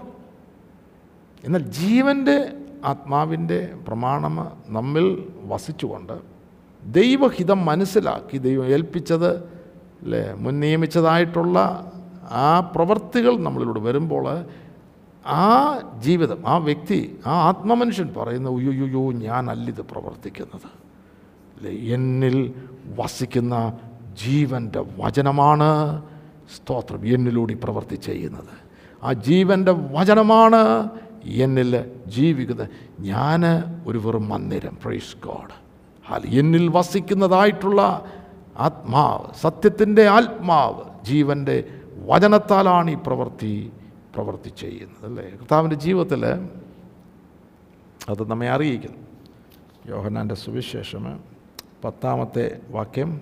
ഞാൻ പിതാവിലും പിതാവ് എന്നിലും ആകുന്നു എന്ന് നീ വിശ്വസിക്കുന്നില്ലേ? ഞാൻ നിങ്ങളോട് പറയുന്ന വചനം സ്വയമായിട്ടല്ല സംസാരിക്കുന്നത്. പിതാവ് എന്നിൽ വസിച്ചുകൊണ്ട് തന്റെ പ്രവൃത്തി ചെയ്യുന്നു. ഞാൻ നിങ്ങളോട് പറയുന്ന വചനം എന്റെ മുകളിലായിട്ട് ഞാൻ പിതാവിലും പിതാവ് എന്നിലും ആകും നമ്മുടെ നമ്മുടെ ജീവിതത്തിൽ സത്യത്തിന്റെ ആത്മാവ് നമ്മിൽ വസിക്കുമ്പോൾ ഈ അധ്യായത്തിൽ തന്നെ പിതാവും പുത്രനും പരിശുദ്ധാത്മാവും നമ്മളിൽ വസിക്കുന്നതായിട്ടുള്ള ഒരു മേഖല ഇല്ലേ? അത് ഒരു സത്യം നമ്മളെ അറിയിക്കും. അല്ലേ? അങ്ങനെയുള്ള പ്രിയപ്പെട്ടവർ ക്രിസ്തുവിൽ ക്രിസ്തു പിതാവിൽ ആ ഒരു ആ വണ്ണസ്സാണ് ഇവിടെ ഞാൻ പിതാവിലും പിതാവ് എന്നിലുമാകുന്നു എന്ന് വിശ്വസിക്കുന്നില്ലയോ? ഞാൻ നിങ്ങളോട് പറയുന്ന വചനം സ്വയമായിട്ടല്ല. ദൈവപുത്രനാണ് മനുഷ്യപുത്രനായിട്ട് നമുക്ക് മാതൃക കാണിക്കുകയാണ് കുഞ്ഞെ ഞാൻ അവിടുന്ന് ഇവിടെ ഒക്കെ എടുത്തതും അവർ പ്രസംഗിച്ച് ഇവർ പ്രസംഗിച്ച് അല്ലെങ്കിൽ ഞാൻ തന്നെ ഇരുന്ന് ഒരുപാട് നോട്ടുകളൊക്കെ എഴുതിയൊന്നും അല്ല ഇത്. നിങ്ങളെ അറിയിക്കും. ഞാൻ സ്വയമായിട്ടല്ല ഇത്. അല്ലേ ഞാൻ ഈ വചനം അറിയിക്കുമ്പോൾ തന്നെ സ്വയമായിട്ടല്ല. ഇവിടെ വായിക്കുമ്പോൾ പിതാവ് എന്നിൽ വാസിച്ചുകൊണ്ട് അവന്റെ പ്രവൃത്തി ചെയ്യുന്നു. അപ്പോൾ ആരാ പ്രവൃത്തി ചെയ്തത്? അല്ലേ? പുത്രനായ യേശു കർത്താവ് ഭൂമിയിൽ വന്നപ്പോൾ ആ പ്രവൃത്തി എങ്ങനെയാണ് നടന്നത്? അല്ലേ? നമുക്കറിയാം താൻ ആത്മാവിന്റെ നിറവിൽ ആത്മാവിന്റെ അനുസരണയിൽ ജീവിക്കുന്നു. ആത്മാവ് മരുഭൂമിയിലേക്ക് കൊണ്ടുപോകുന്നു. അവിടെ താൻ ആ വചനം അറിയിക്കുമ്പോൾ മനുഷ്യനപ്പം കൊണ്ട് മാത്രമല്ല അത് സ്വയത്തിൽ നിന്ന് വചനമല്ല. ആത്മാവ് തന്റെ ഉള്ളിൽ വസിച്ചുകൊണ്ട് ആത്മാവിലാണ് ആ വചനം പുറത്ത്. അതുകൊണ്ടാണ് ഇതിന്റെ ശക്തി. അത് അതാണ് ശക്തിയുടെ ഇനോ രഹസ്യം. ഇനി തന്റെ മിനിസ്ട്രിയിൽ അത്ഭുതങ്ങൾ അടയാളങ്ങൾ ചെയ്യുമ്പോൾ ഇനോ ഞാൻ ദൈവാത്മാവിനാൽ ഭൂതങ്ങളെ പുറത്താക്കുന്നുവെങ്കിൽ ഞാൻ ദൈവാത്മാവിനാൽ ഭൂതങ്ങളെ പുറത്താക്കുന്നുവെങ്കിൽ ദൈവരാജ്യം നിങ്ങളുടെ ഇടയിൽ വന്നിരിക്കുന്നു. സ്പഷ്ടം. അല്ലെ വചനം കേൾക്കുന്ന ശാസ്ത്രിമാർ പരീക്ഷന്മാർ അല്ലെങ്കിൽ ഒരു കൂട്ടം പരീക്ഷ ഇത് നമ്മുടെ ശാസ്ത്രിമാർ അറിയിക്കുന്ന പോലെ ഇവൻ അധികാരത്തോടും ശക്തിയോടും കൂടെയാണല്ലോ വചനം അറിയിക്കുന്നത്. അതിന്റെ രഹസ്യം നമ്മെ കാണിക്കുന്നത് പിതാവ് പിതാവിന്റെ ആത്മാവ് തന്റെ ഉള്ളിൽ വസിച്ചുകൊണ്ട് അതിനകത്ത് അല്പം പോലും ജഡത്തിന്റെ മേഖല ടച്ച് ചെയ്യുക അത് മുഴുവൻ ആത്മാവിൽ കൊടുക്കുമ്പോൾ അവിടെയാണ് സ്വർഗരാജ്യം ഭൂമിയിലേക്ക് വെളിപ്പെടുന്നത്. സ്തോത്രം. സ്വർഗീയമായത് ഒരല്പം പോലും ജഡത്തിന്റെ ടച്ച് ഇല്ലാതെ സ്തോത്രം പകർന്നു കൊടുക്കുന്നത്. അല്ലേ? അപ്പോൾ ഇത് വലിയൊരു പ്രമാണമാണ്. അതായത് ദൈവത്തിന്റെ ആത്മാവ് ദൈവത്തിന്റെ വചനം നമ്മുടെ ഉള്ളിൽ വസിച്ചിട്ട് അതിന്റെ അധീനതയിൽ നമ്മളാകുമ്പോൾ ആത്മാവിന്റെ വിധേയത്വത്തിൽ നമ്മളാകുമ്പോൾ ആത്മാവ് അല്ലെങ്കിൽ ദൈവമ ദൈവത്തിന്റെ ആത്മാവിലൂടെ ഈ ഭൂമിയിൽ നമ്മെ കൊണ്ട് എന്ത് ചെയ്യുവാൻ ആഗ്രഹിക്കുന്നുവോ അതിന്റെ നിവൃത്തിയിലേക്ക് വരും. സ്തോത്രം. അല്ലേ? അതിനകത്ത് അല്പം പോലും മാനുഷികം കാണുകയല്ല. അത് മുഴുവനും ആത്മീകമായിരിക്കും. അത് മുഴുവനും സ്വർഗീയമായിരിക്കും. അങ്ങനെയുള്ള ശുശ്രൂഷകളിൽ മാത്രമേ അല്ലേ മണ്ണ് കൊണ്ടുള്ള ഈ മനുഷ്യന് ജഡത്തിൽ കിടക്കുന്ന മനുഷ്യന് സ്തോത്രം. അവന് സ്വർഗീയമായിട്ടുള്ള പാതയിൽ അവരെ നടത്തുവാനായിട്ട് കഴിയുള്ളൂ. ആ ശുശ്രൂഷയാണ് ഇന്നും ഏത് കാലത്തും ആവശ്യം. നമ്മളത് വിശ്വാസത്താൽ ഏറ്റെടുത്താട്ടെ. സ്തോത്രം. ഇരുപത്തിയൊന്ന്. അങ്ങനെ നന്മ ചെയ്യുവാൻ ഇച്ഛിക്കുന്ന ഞാൻ തിന്മ എന്റെ പക്കൽ ഉണ്ടെന്നൊരു പ്രമാണം കാണുന്നു. ഒരു പ്രമാണമാണ് അല്ലേ? നമ്മൾ ന്യായപ്രമാണം കണ്ടു. അല്ലെങ്കിൽ ആത്മാവില്ലാത്ത പ്രമാണം. അപ്പോൾ അതൊരു പ്രമാണമാണ്. അത് ബുക്കിൽ എഴുതിയ പ്രമാണമാണ്. ബുക്കിലും കല്ലിലും ഒക്കെ എഴുതിയ പ്രമാണം അകത്ത് കയറിയിട്ടില്ല. ജീവൻ അതുകൊണ്ടാണ് അത് ജീവനില്ല എന്ന് പറയുന്നത്. പ്രമാണത്തിൽ ജീവനുണ്ട് എന്നുള്ളത് ബുക്കിൽ കിടക്കുകയാണ് പേപ്പറിൽ കിടക്കുകയാണ് കല്ലിൽ കിടക്കുകയാണ്. അതിന് ജീവന് ഇല്ല. ആത്മാവിനാണ് ആണ് ജീവൻ. ഞാൻ നിങ്ങളോട് സംസാരിക്കുന്ന വചനങ്ങൾ ആത്മാവും ജീവനും ആകുന്നു. ഇവിടെ തിന്മ എന്നൊരു പ്രമാണം. തിന്മ. അത് അത്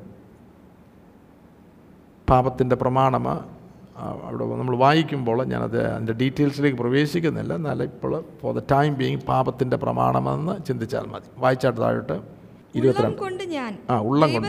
ന്യായ പ്രമാണത്തിൽ രസിക്കുന്നു. എങ്കിലും എന്റെ ബുദ്ധിയുടെ പ്രമാണത്തോട് പോരാടുന്ന വേറൊരു പ്രമാണം ഞാൻ എന്റെ അവയവങ്ങളിൽ കാണുന്നു. അപ്പോൾ ബുദ്ധിയുടെ പ്രമാണം. അല്ലേ? ന്യായപ്രമാണം കല്ലിലെഴുതിയ അത് പുറത്തുള്ള പ്രമാണം. ഇവിടെ ബുദ്ധിയുടെ പ്രമാണം ഇതകത്തുള്ള പ്രമാണം. അല്ലെങ്കിൽ മനസ്സാക്ഷി എന്ന് റോമാലേഖനം ഈ രണ്ടാമത്തെ അധ്യായത്തിൽ നമ്മൾ കാണുന്നു. മനസ്സ് സാക്ഷി.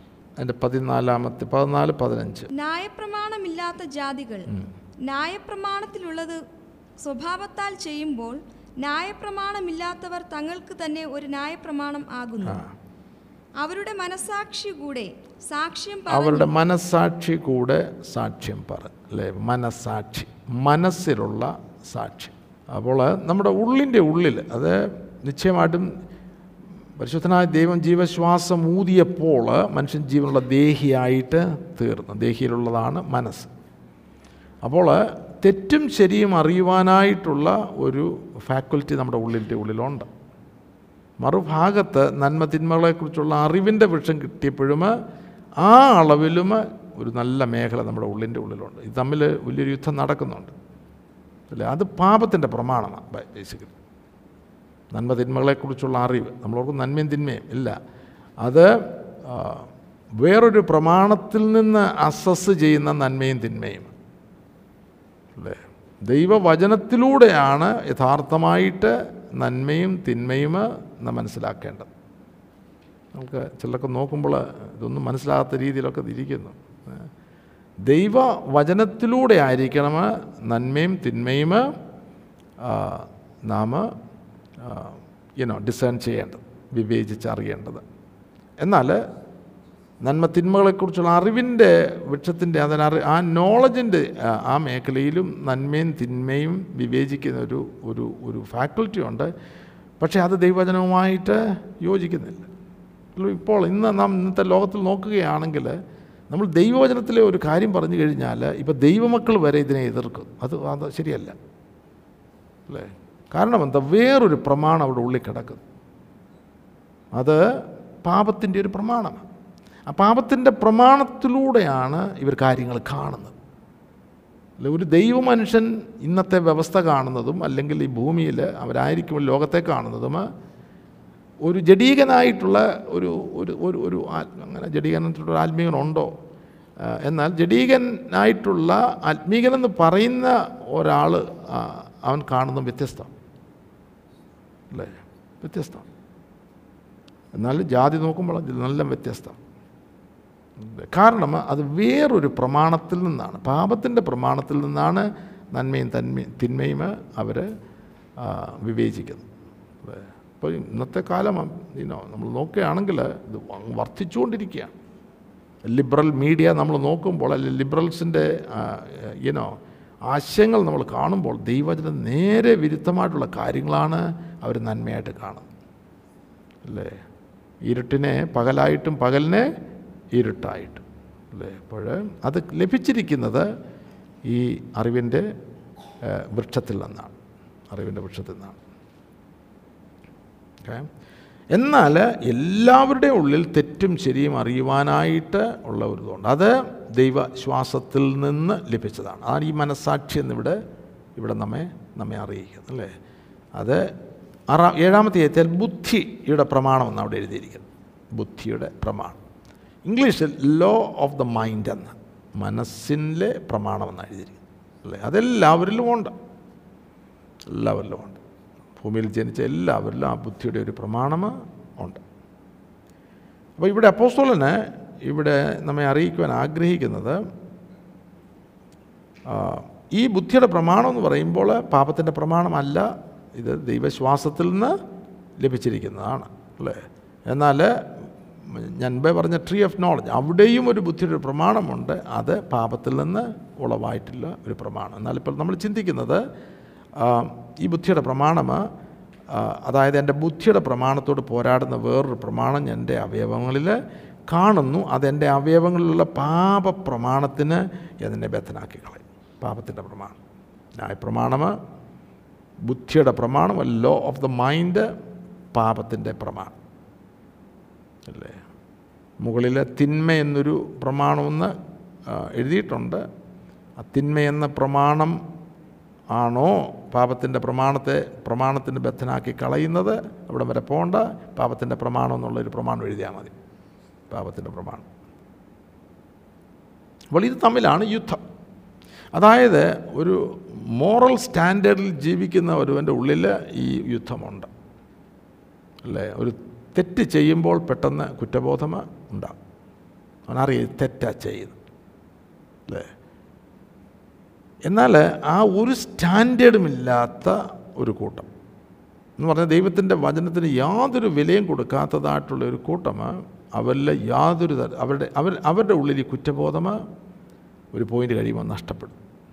അല്ലേ? അത് കഠിനമായിട്ടുള്ള തഴമ്പിച്ചൊരു മനസ്സിലേക്ക് അവൾ വരും. ഒരു കാര്യം നമ്മൾ റിപ്പീറ്റ് ചെയ്യുകയാണെങ്കിൽ നമുക്കറിയാം ആദ്യം അത് നമ്മൾ പറയുന്ന പാപം എന്ന് പറയുമ്പോൾ നമുക്കൊരു ഭയമുണ്ട് അല്ലെങ്കിൽ ഒരു കുറ്റബോധമുണ്ട്. എന്നാൽ അത് വീണ്ടും വീണ്ടും നാം ചെയ്യുമ്പോൾ അത് നഷ്ടപ്പെടും. കാരണം നമ്മുടെ ആ ഏരിയ മനസ്സിന്റെ ഏരിയ കഠിനമാകും.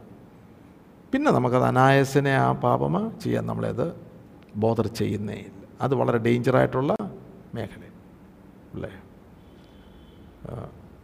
ഇബ്രാഹിം പത്താമത്തെ അധ്യായത്തിലെ അവസ്ഥയാണ്. അല്ലേ? അവിടെ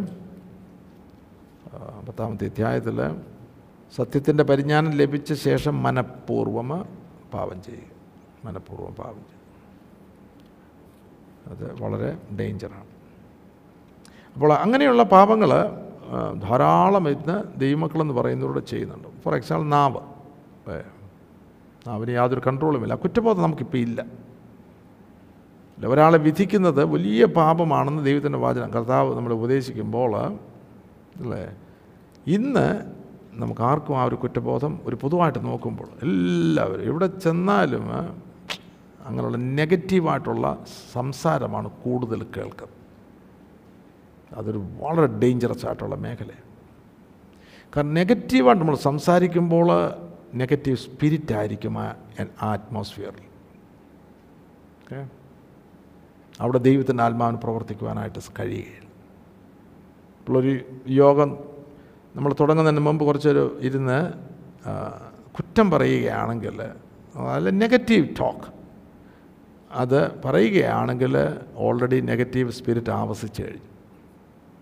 അപ്പോൾ അവരെല്ലാവരും കൂടെ ഒന്ന് പ്രാർത്ഥനയ്ക്ക് ഇരുന്ന് കഴിഞ്ഞാൽ അവിടെ ദൈവത്തിന്റെ ആത്മാവിന് പ്രവർത്തിക്കുവാനായിട്ട് കഴിയുക അപ്പോൾ നമ്മളിത് പ്രാർത്ഥന നമ്മളെ പൊതുവേ ഉള്ള പരാജയമാണ്. അല്ലേ? ഇതിനകത്ത് എക്സെപ്ഷൻസ് ഈ നാളുകൾ വളരെ കുറവാണ്. കാരണം നമ്മുടെ മീഡിയ മുഴുവനും നെഗറ്റീവ് മീഡിയ ആയിപ്പോയി. അവിടെ പോസിറ്റീവായിട്ടുള്ള ഒരു വാർത്തയുമില്ല.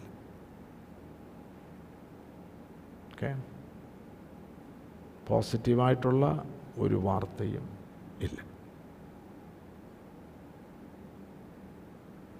അങ്ങനെ നാം ഒരു നെഗറ്റീവായിട്ടുള്ള ഒരു ബീയിങ് ആയിട്ട് തീരുക വ്യക്തി വ്യക്തിത്വമായിട്ട് തീരുകയാണ്. അല്ലേ? അപ്പോൾ നെഗറ്റീവ് ഞാൻ പറയുമ്പോൾ ടി വി നോക്കിയാൽ ഇന്റർനെറ്റ് നോക്കിയാൽ ഇപ്പം വാട്സാപ്പിൽ എല്ലാം ഒരുപാട് മെസ്സേജ് അങ്ങോട്ടും ഇങ്ങോട്ടും അയക്കുന്നു എനിക്ക് തോന്നുന്നില്ല എല്ലാം പോസിറ്റീവായിട്ടുള്ള മെസ്സേജാണ്. അതെല്ലാവരും മനസ്സുകൊണ്ട് വായിക്കുന്നു. അല്ലേ? അത് വായിക്കുമ്പോൾ ഇത് വായി വായിക്കണമല്ലോ എന്നുള്ള അളവിലല്ല ബൈബിൾ വായിക്കുന്ന പോലെ അല്ല അത് വായിക്കുന്നത് ബൈബിൾ വായിച്ച് പെട്ടെന്നെങ്കിലും തീർക്കുക മറ്റേന്ന് പറഞ്ഞാൽ നമ്മൾ ഉൾക്കൊള്ളുക. കാരണം നമ്മളത് രസിക്കുന്നു ന്യായപ്രമാണോ നമ്മൾ രസിക്കേണ്ടത്. പക്ഷേ മറ്റേ നമ്മൾ രസിക്കുന്നു അല്ല അത് വീണ്ടും പ്രതീക്ഷിച്ചുകൊണ്ടാണ് കിടക്കുന്നത്. നാളെയും വരുമല്ലോ. അല്ലേ? അപ്പോൾ നമ്മൾ നമ്മൾ ചിന്തിക്കണം അത്. നമ്മൾ നെഗറ്റീവ് മേഖലയിലാണോ ജീവിക്കുന്നത്? അല്ലേ? നമ്മുടെ ഭവനത്തിന്റെ അന്തരീക്ഷം നെഗറ്റീവാണോ അല്ലേ എപ്പോഴും കുറ്റം പറഞ്ഞുകൊണ്ടിരിക്കുക എല്ലാം കുറ്റമാണ്. അത് നെഗറ്റീവ് അല്ലേ?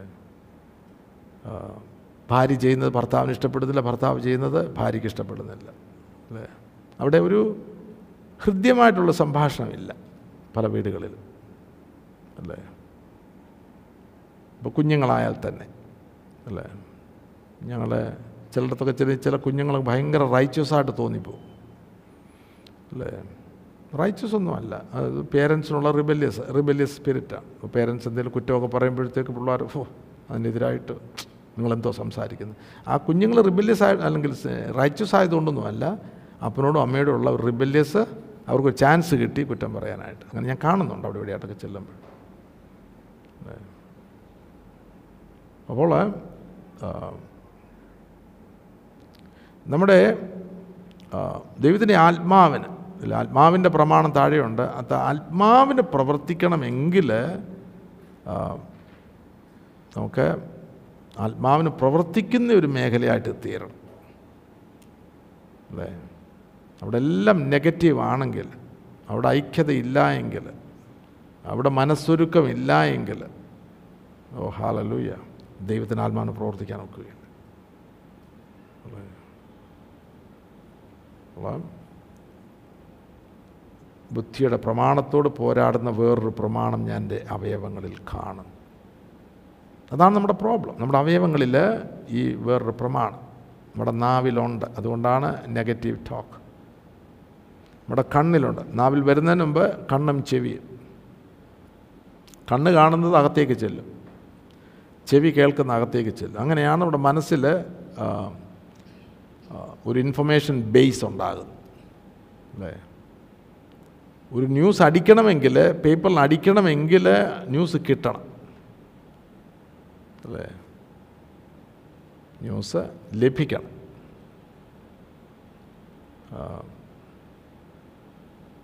നമ്മൾ ന്യൂസ് പേപ്പർ ഏജൻസിയിലൊക്കെ ന്യൂസ് പേപ്പർ പ്രിന്റ് ചെയ്യുന്ന അവിടെയൊക്കെ ചെല്ലുകയാണെങ്കിൽ ഒരു പ്രൊഡ്യൂസർ ന്യൂസ് പ്രൊഡ്യൂസർ അല്ലേ? ന്യൂസ് പ്രൊഡ്യൂസർ എന്ന്. അവനാണ് ന്യൂസ് പ്രൊഡ്യൂസ് ചെയ്യുക. എവിടെ നിന്നാണ് കിട്ടുന്നത്? എല്ലാം. ഇല്ലേ റോയിറ്റേഴ്സ് എ പി ഐ ഒരുപാട് ന്യൂസ് മീഡിയ ഉണ്ട് ലോകത്തിൽ. ആ മീഡിയയിൽ നിന്നാണ് അവർ നോക്കും ഏതാണ് ചൂടേറിയ വാർത്ത. അല്ലേ? അല്ലെങ്കിൽ ഇവർക്ക് ന്യൂസ് കൊടുക്കുന്നതായിട്ടുള്ള ആൾക്കാരുണ്ട്. അല്ലേ? അവരത് കൊടുത്തിട്ട് ഇയാളിത് കളക്ട് ചെയ്തിട്ട് അയാളാണ് ആ ന്യൂസ് പ്രൊഡ്യൂസ് ചെയ്യുന്നത്. അല്ലേ? അവരാണത് പ്രിന്റ് ചെയ്യുന്നത്. അല്ലെങ്കിൽ അവരായിരിക്കും അത് അല്ലെങ്കിൽ വേറൊരാളായിരിക്കും അത് വായിക്കുന്നത്. പ്രിന്റിങ് മെഷീൻ അത് പ്രിന്റ് ചെയ്യുന്നു പക്ഷേ ഇൻഫർമേഷൻ കിട്ടി. എന്ന് പറഞ്ഞതുപോലെ നാം അറിയുന്നില്ല നാമും ഒരു മീഡിയ അല്ലേ? നാമും ഒരു മീഡിയ നമ്മൾ അറിയുന്നില്ല അപ്പോൾ നമുക്ക് എവിടെ നിന്നാണ് കിട്ടുന്നത് അവിടെ നിന്ന് ഇവിടുന്ന് കാണുന്നു കേൾക്കുന്നു നമ്മുടെ ഉള്ളിലേക്ക് ചെല്ലുന്നു. അവിടെ ഒരു പ്രിന്റിങ് പ്രസ്സുണ്ട് അതിങ്ങനെ നമ്മൾ വർക്ക് ചെയ്യുന്നു അല്ലേ മനസ്സ്. എന്നിട്ടത് ബ്യൂട്ടിഫുള്ളായിട്ടത് ചെയ്തിട്ട് ആ സമയം വരുമ്പോൾ നാവ് ഈനോ അത് പുറത്തേക്ക് കൊണ്ടുവരുന്നു. അല്ലേ അതിന്റെ പോസിറ്റീവായിട്ടുള്ള കാര്യം സങ്കീർത്തനക്കാരൻ എഴുതിയിട്ടുണ്ട് അല്ലേ. ഞാൻ ഉരിയാടാതെ ഊമനായിട്ട് ഇരുന്നു. പക്ഷേ അദ്ദേഹം സ്വർഗീയമാണ് കാണുന്നത് സ്വർഗീയമായ ഭാഗത്തേക്ക് വരുന്നു. അല്ലേ? ആ സമയത്താണ് അപ്പോൾ ഞാൻ നാവെടുത്ത് സംസാ ലോകമല്ല സംസാരിക്കുന്നത് സ്വർഗീയമാണ് സംസാരിക്കും ഉള്ളിൽ കിട്ടുന്നതായിട്ടുള്ള എല്ലാ ഇൻഫർമേഷൻ സ്വർഗീയമായിരിക്കണം അല്ലേ? അതാണ് നമ്മൾ പ്രാർത്ഥനയിലേക്ക് ഇരിക്കുമ്പോൾ നമ്മുടെ ഉള്ള് ഉള്ളിൽ സ്വർഗീയമായത് നമുക്ക് ലഭിക്കുകയാണ്. ഇവിടെ ആരാ നൽകുന്നത്? സത്യത്തിന്റെ ആത്മ എന്ന കാര്യസ്ഥ നമുക്ക് ലഭിക്കേണ്ടത് അപ്പോൾ നമ്മൾ കാണും. അതായത് അപ്പോസ്വലന്മാർ അവർ കാണുകയും കേൾക്കുകയും ചെയ്തത് പ്രസ്താവിക്കുന്നതെന്ന് യേശു കർത്താവ് പറയുന്നത് ഞാൻ കാണുന്നത് ഞാൻ സ്വർഗീയനാണ്. ഞാൻ കാണുകയും കേൾക്കുകയും ചെയ്തതാണ് അറിയിക്കുന്നത്. അല്ലേ? അപ്പോൾ സ്വർഗീയ മേഖലയിലാണ് യേശു കർത്താവ് സംസാരിച്ച അവിടെ കാണുന്നതും അവിടെ കേൾക്കുന്നതുമാണ് തന്റെ നാവിലൂടെ പുറത്ത് വരുന്നത്. അപ്പോൾ നമ്മുടെ ജീവിതം അങ്ങനെ തന്നെ ആയിരിക്കണം. അല്ലേ? അതുകൊണ്ടാണ് നെഗറ്റീവ് കോൺവെർസേഷൻ നമ്മൾ അവോയ്ഡ് ചെയ്യണം. നെഗറ്റീവായിട്ടുള്ളത് വായിക്കുന്നത് സ്റ്റോപ്പ് ചെയ്യണം. അപ്പോൾ ഞാൻ എന്നോടാണ് ഇത് കൂടുതൽ ഇപ്പോൾ ഉപദേശിക്കുന്നത്. അല്ലേ? കാരണം ദേവദാസന്മാരെയൊക്കെ ഇതിന്റെ ഇടയിൽ കൊണ്ടിടും. അല്ലേ? അപ്പോൾ വാട്സാപ്പിലൊക്കെ ഇങ്ങനെ ഒത്തിരി വാർത്തകൾ വരികയാണെങ്കിൽ അത് കട്ട് ചെയ്യണം. കാരണം ഇപ്പം നമുക്ക് നിയന്ത്രിക്കാൻ ഒക്കത്തില്ല. നമ്മുടെ നിയന്ത്രണത്തിലാണ് ഈ കാര്യങ്ങൾ പോകുന്നത്. അല്ലേ? കുറച്ചൊക്കെ നമുക്ക് ബ്ലോക്ക് ചെയ്യാം. അല്ലേ? കുറച്ചൊക്കെ നിയന്ത്രണം എന്നാൽ ചില കാര്യങ്ങളും നിയന്ത്രണം നമ്മുടെ നിയന്ത്രണത്തിലല്ല. അപ്പോൾ നമ്മുടെ മനസ്സിന്റെ മേഖല അവിടെ ഒരു പ്രമാണമുണ്ട് മനസ്സിന്റെ മേഖലയിൽ റൈറ്റായിട്ടുള്ള ഇൻഫർമേഷൻ ദൈവവചനത്തിൽ നിന്നും ദൈവാത്മാവിലും കൂട്ടായ്മയിലൊക്കെ അതുപോലുള്ള കൂട്ടായ്മ ആയിരിക്കണം. അങ്ങനെയാണ് നമ്മുടെ മനസ്സ് നമുക്കറിയാം പുതുക്കി രൂപാന്തരപ്പെടുത്തുന്ന ആ മേഖല എന്നൊക്കെ പറയുമ്പോൾ അളവിലാണ് മനസ്സിനെ സൂക്ഷിക്കുന്നത്. അല്ലേ? ഒടുവിൽ സത്യമായതും ഘനമായതും ഫിലിപ്പ് ലേഖനത്തിലൊന്ന് വായിക്കുക ഭാഗമാണ് ഇതുകൊണ്ടാണ് മനസ്സ് നിറയേണ്ടത്. എങ്കിൽ മാത്രമേ നമ്മൾ കർത്താവിന്റെ ദൂതുവാഹികളായിട്ട് തീരുവാനായിട്ട് കഴിയത്തുള്ളൂ. ഓർത്തോണം നമ്മുടെ സ്വർഗത്തിന്റെ പ്രസ സ്വർഗത്തിന്റെ പത്രങ്ങളാണ് പോസ്റ്റുള്ളത് കുരുന്നിലേനത്തെ നമ്മളെ കാണിക്കുന്നല്ലേ നിങ്ങൾ ഏനോ വചനത്താൽ എഴുതപ്പെട്ട പത്രങ്ങൾ. വചനം എഴുതിയ പത്രങ്ങളായിരിക്കണം. ഫിലിപ്പിലെ നാലാമത്തെ അധ്യായം എട്ട് ഒൻപത് വാക്യങ്ങൾ. എട്ട് എട്ടാമത്തെ വാക്യം. ഒടുവിൽ സഹോദരന്മാരെ. സത്യമായതൊക്കെയും ഘനമായതൊക്കെയും നീതിയായതൊക്കെയും നിർമ്മലമായതൊക്കെയും രമ്യമായതൊക്കെയും സൽകീർത്തിയായതൊക്കെയും സൽഗുണമോ പുകഴ്ചയോ അതൊക്കെയും ചിന്തിച്ചുകൊള്ളുവിൻ. ഇവിടെ നെഗറ്റീവായിട്ടുള്ള ഒരു കാര്യം പറയുന്നില്ല. സത്യമായത് ദൈവത്തിന്റെ വചനം ഘനമായത് നീതിയായത് അല്ലേ? ഘനമായെന്നൊക്കെ പറയുമ്പോൾ നിത്യ തേജസ്സൊക്കെ കണ്ടോണം. അതാണ് ഇനോ പുസ്തകം പറഞ്ഞത് ഇനോ അത് നിത്യഖാനം എന്നൊക്കെ പറയുമ്പോൾ തേജസ്സിന്റെ മേഖലയാണ്. നീതിയായതൊക്കെയും നീതിയുടെ വചനം നിർമ്മലമായതൊക്കെയും അല്ലേ?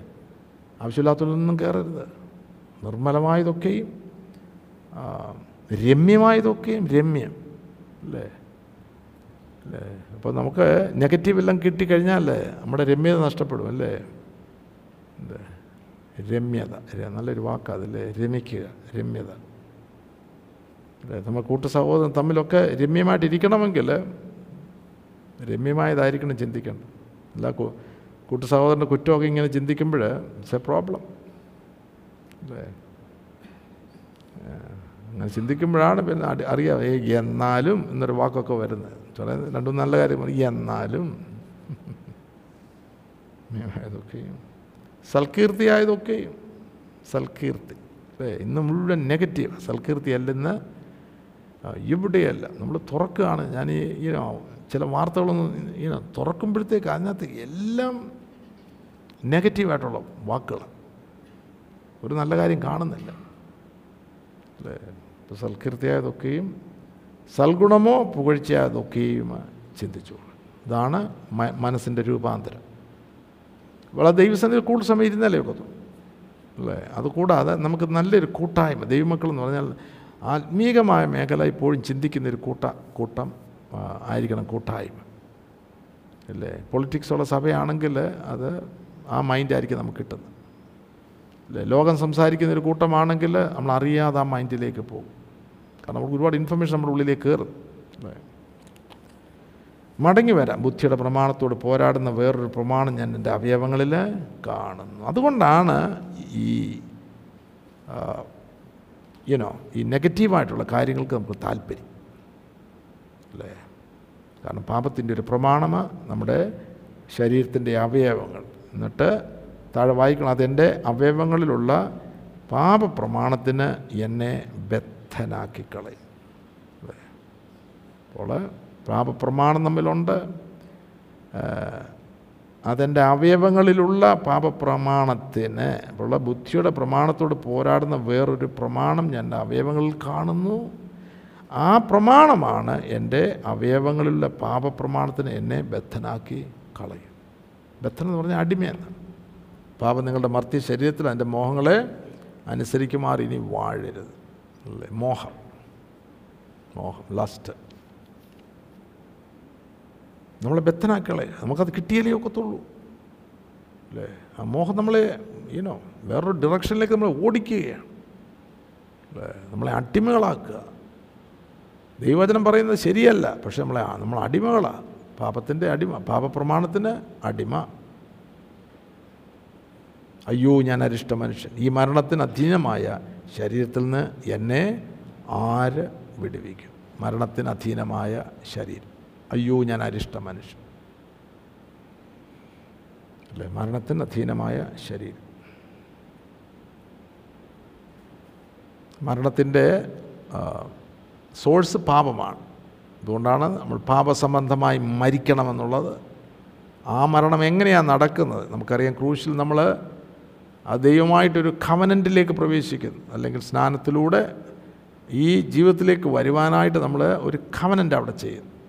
അല്ലേ ദൈവമായിട്ടിത് സത്യമാണ്. ഇത് അനുസരിച്ച് ജീവിക്കണം. എന്നാൽ ഈ ജീവിതത്തിലേക്ക് നമ്മൾ വരണമെങ്കിൽ ആത്മാവിനാൽ മാത്രമേ നമുക്ക് ജീവിതത്തിൽ വരുവാൻ കഴിയൂ. അല്ലേ? തീരുമാനം ഒരിക്കലും ജീവിതത്തിലേക്ക് നമ്മളെ കൊണ്ടുവരികയില്ല. എന്ന് പറഞ്ഞാൽ തീരുമാനങ്ങൾ അതിനുള്ള റിസോഴ്സസ് ഇല്ല എങ്കിൽ ആ തീരുമാനങ്ങൾക്ക് അനുസരണമായിട്ടുള്ള സാഹചര്യങ്ങളില്ല എങ്കിൽ അല്ലേ? ഒരു കാലത്തും ആ തീരുമാനങ്ങളുടെ യാഥാർത്ഥ്യത്തിൽ നമ്മളെ കൊണ്ടുവരികയില്ല. അപ്പോൾ നാം അവിടെ ആ ആ തീരുമാനത്തിൽ പ്രവേശിക്കുമ്പോൾ പഴയതിനെ കുഴിച്ചിട്ട് ഒരു പുതിയ മനുഷ്യൻ ക്രിസ്തുവിലെ പുതിയ മനുഷ്യൻ എന്നുള്ള ആ ഒരു എഗ്രി കവനനിലേക്ക് നമ്മൾ വരുമ്പോൾ നമുക്കിത് സാധ്യമാക്കി തരുന്നത് ദൈവത്തിന്റെ ആത്മാവ് ദൈവത്തിന്റെ വാചനം. ഇതിലൂടെ മാത്രമേ നമുക്ക് ഈ യാഥാർത്ഥ്യത്തിൽ എത്തിച്ചേരുവാൻ സാധിക്കും.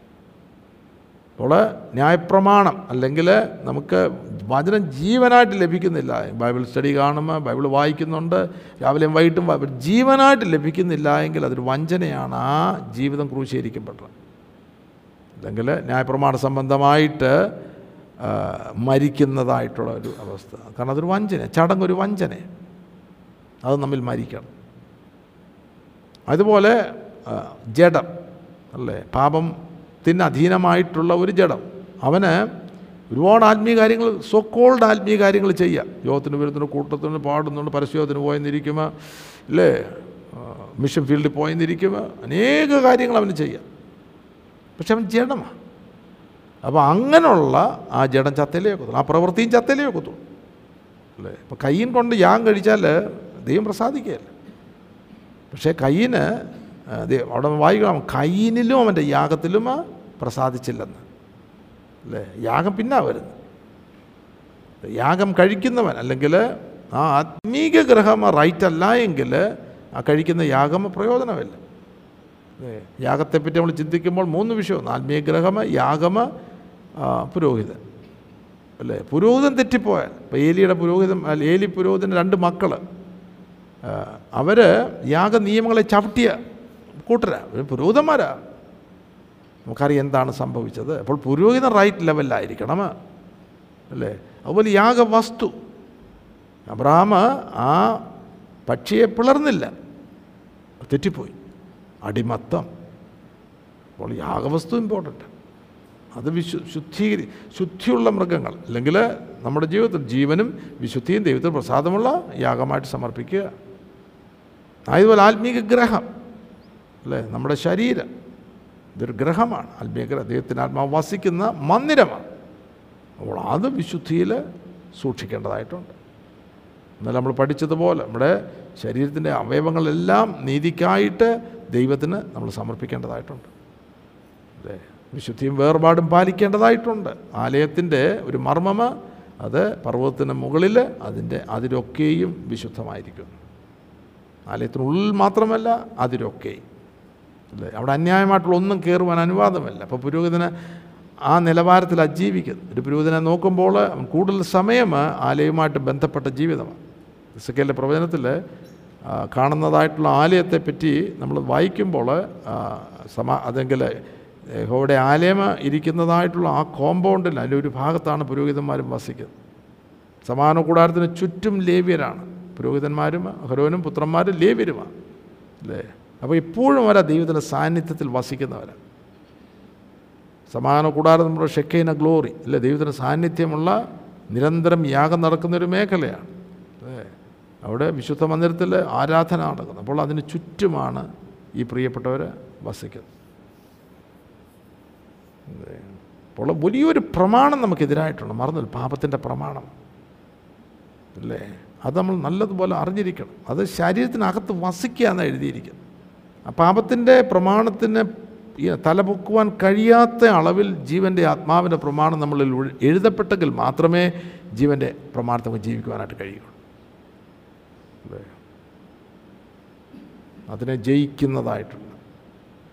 കാരണം നമുക്ക് ഇതിന്റെ പൂർണ ശരീരത്തിന്റെ പൂർണമായിട്ടുള്ള വീണ്ടെടുപ്പ് തേജസ്കരണത്തോടെ കിട്ടുന്നുള്ളൂ അതുവരെയും ഈ ശക്തി അകത്തുണ്ട്. എന്നാൽ അത് ശക്തി ഇല്ലാതാകുന്ന എങ്ങനെയാണ് അതിന്റെ അതിന് തല പൊക്കുവാൻ കഴിയാത്ത അളവ് ആത്മ ജീവന്റെ ആത്മാവിന്റെ പ്രമാണം ആത്മാവിനെ അനുസരിച്ച് നടക്കും.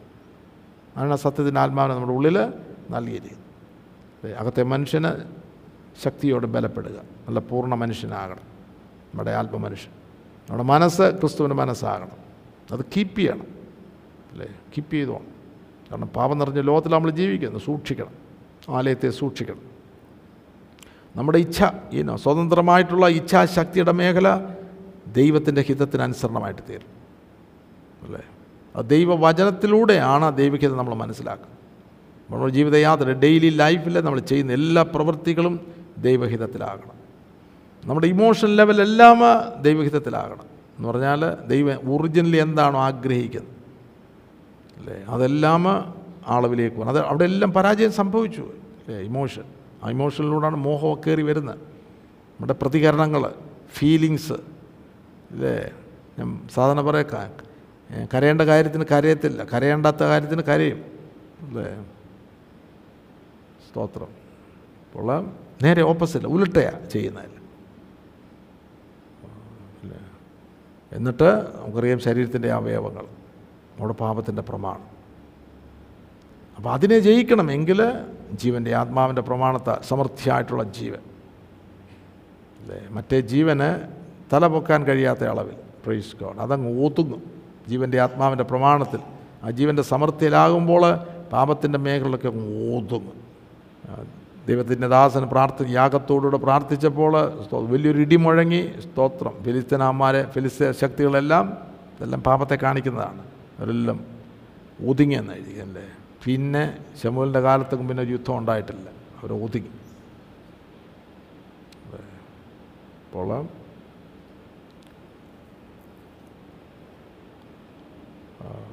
ഇവിടെ നമ്മൾ വായിക്കുമ്പോൾ ബുദ്ധിയുടെ പ്രമാണത്തോട് പോരാടുന്ന വേറൊരു പ്രമാണം. പാപത്തിന് അധീനമായ ശരീരം എന്നെ ആർ വിടുവിക്കും?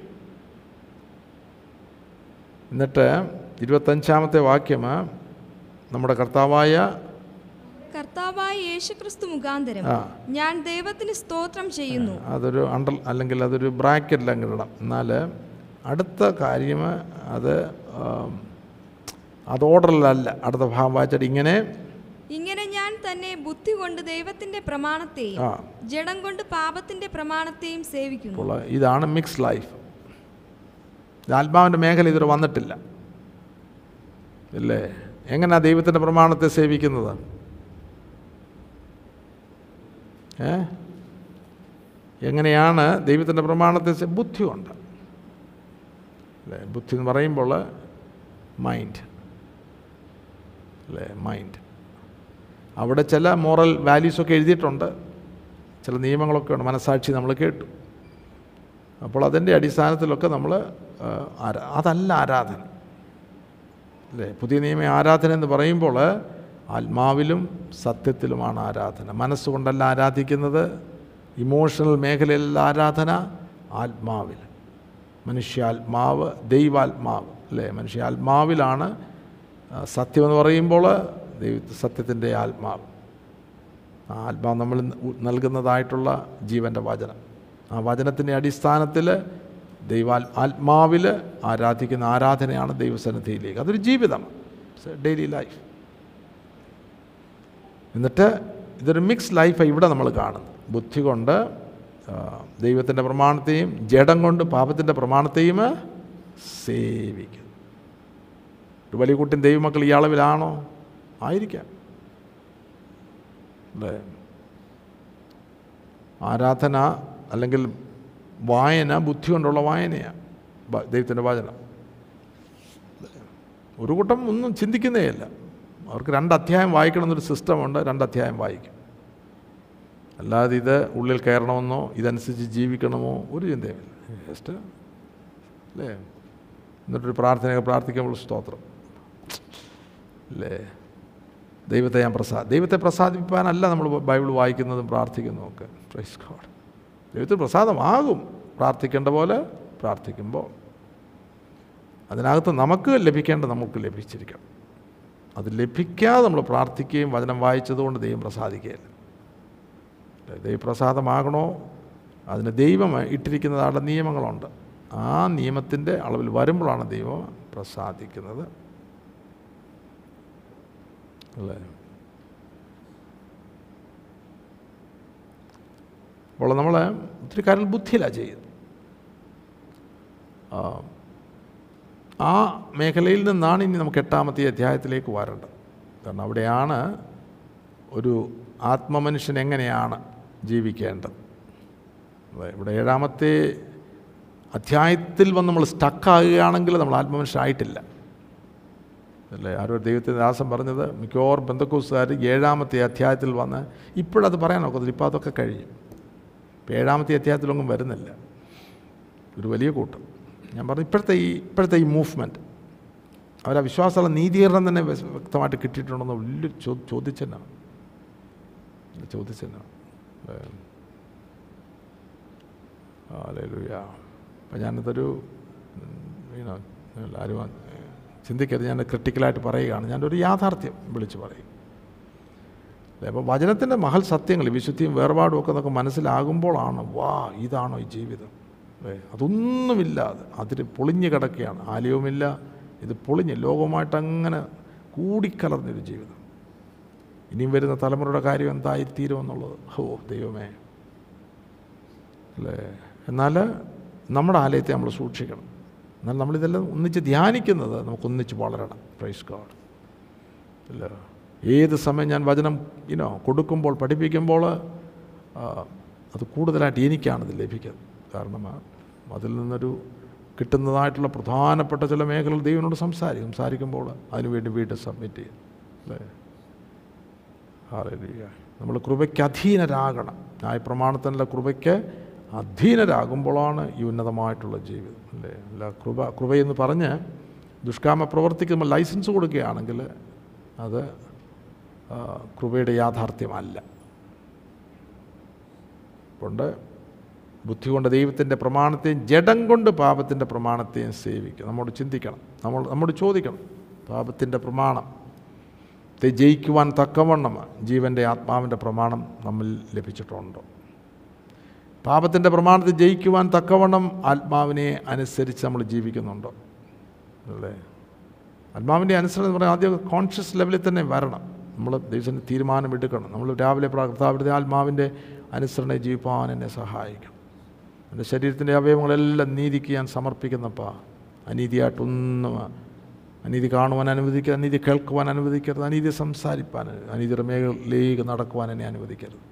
അല്ലേ പരീക്ഷയിലപ്പെടുത്ത ആ ദുഷ്ടങ്കിൽ നിന്ന് എന്നെ സൂക്ഷിച്ചു അല്ലേ അപ്പോൾ ഒരു സമർപ്പണമായിരിക്കണം. എന്റെ മനസ്സ് ആവശ്യമില്ലാത്ത ചിന്തിക്കുവാൻ അനുവദിക്കരുത്. എന്നിട്ട് പോസിറ്റീവായിട്ട് പറയണം. സത്യമായത് ഘനമായത് നീതിയായത് രമ്യമായത് സൽഗുണ പുകഴ്ചയായത് സൽകീർത്തിയായത് ഇതൊക്കെ ചിന്തിക്കുവാനായിട്ട് എന്റെ മനസ്സിനെ കർത്താവ് സഹായിക്കണം. അല്ലേ? അങ്ങനെയാണ് നമ്മൾ ബോധവാന്മാരാകും നമ്മുടെ ശരീരത്തിന്റെ എല്ലാ മേഖലകളും ദൈവത്തിന്റെ വചനത്തിന് അനുസരണമായിട്ട് ജീവിക്കുവാനായിട്ടുള്ള ബോധം നമ്മിലേക്കുണ്ടാകും ഇതൊന്നുമില്ല ചുമ്മാ അത് ഈനോ ജീവിക്കുകയാണെങ്കിൽ നമുക്കൊരിക്കലും യാഥാർത്ഥ്യത്തിൽ എത്തിച്ചേരാൻ ഒക്കത്തില്ല. നമ്മളിട്ടിരിക്കുന്ന ഒരു മോറൽ സ്റ്റാൻഡേർഡുണ്ട് അല്ലെങ്കിൽ നമ്മൾ ഇന്ന് കാണുന്നതായിട്ടുള്ള ഒരു ചർച്ചിന്റെ സ്റ്റാൻഡേർഡുണ്ട് അവിടം വരെ വരാനൊക്കത്തു അവിടം വരെ വരാനൊക്കത്തു ദൈവം ഇട്ടിരിക്കുന്ന പ്രമാണം ഡിവൈൻ ഓർഡർ അത് ഒരുവൻ കാണുവാൻ തുടങ്ങുമ്പോഴാണ് വാ ഇതാണോ ദൈവം ആഗ്രഹിക്കുന്നത്? അവിടെയാണ് ഒരു സമർപ്പണ ജീവിതത്തിലേക്ക് വരുന്നത്. അതിലേക്കുള്ള ലക്ഷ്യം. അല്ലേ? വിശ്വാസത്തിന്റെ നായകനും പൂർത്തി വരുത്തുന്നതുമായ യേശു. യേശുവിനെ കാണും. പൂർണതയിൽ അല്ലേ യേശു കർത്താവ് മനുഷ്യപുത്രനായിട്ട് വന്ന് പൂർണനായിട്ട് ജീവിച്ചു. പൂർണ അനുസരണമുള്ളവനായിട്ട് പിതാവിന്റെ ഹിതത്തിന് വേണ്ടി താൻ പരമയാഗമായി.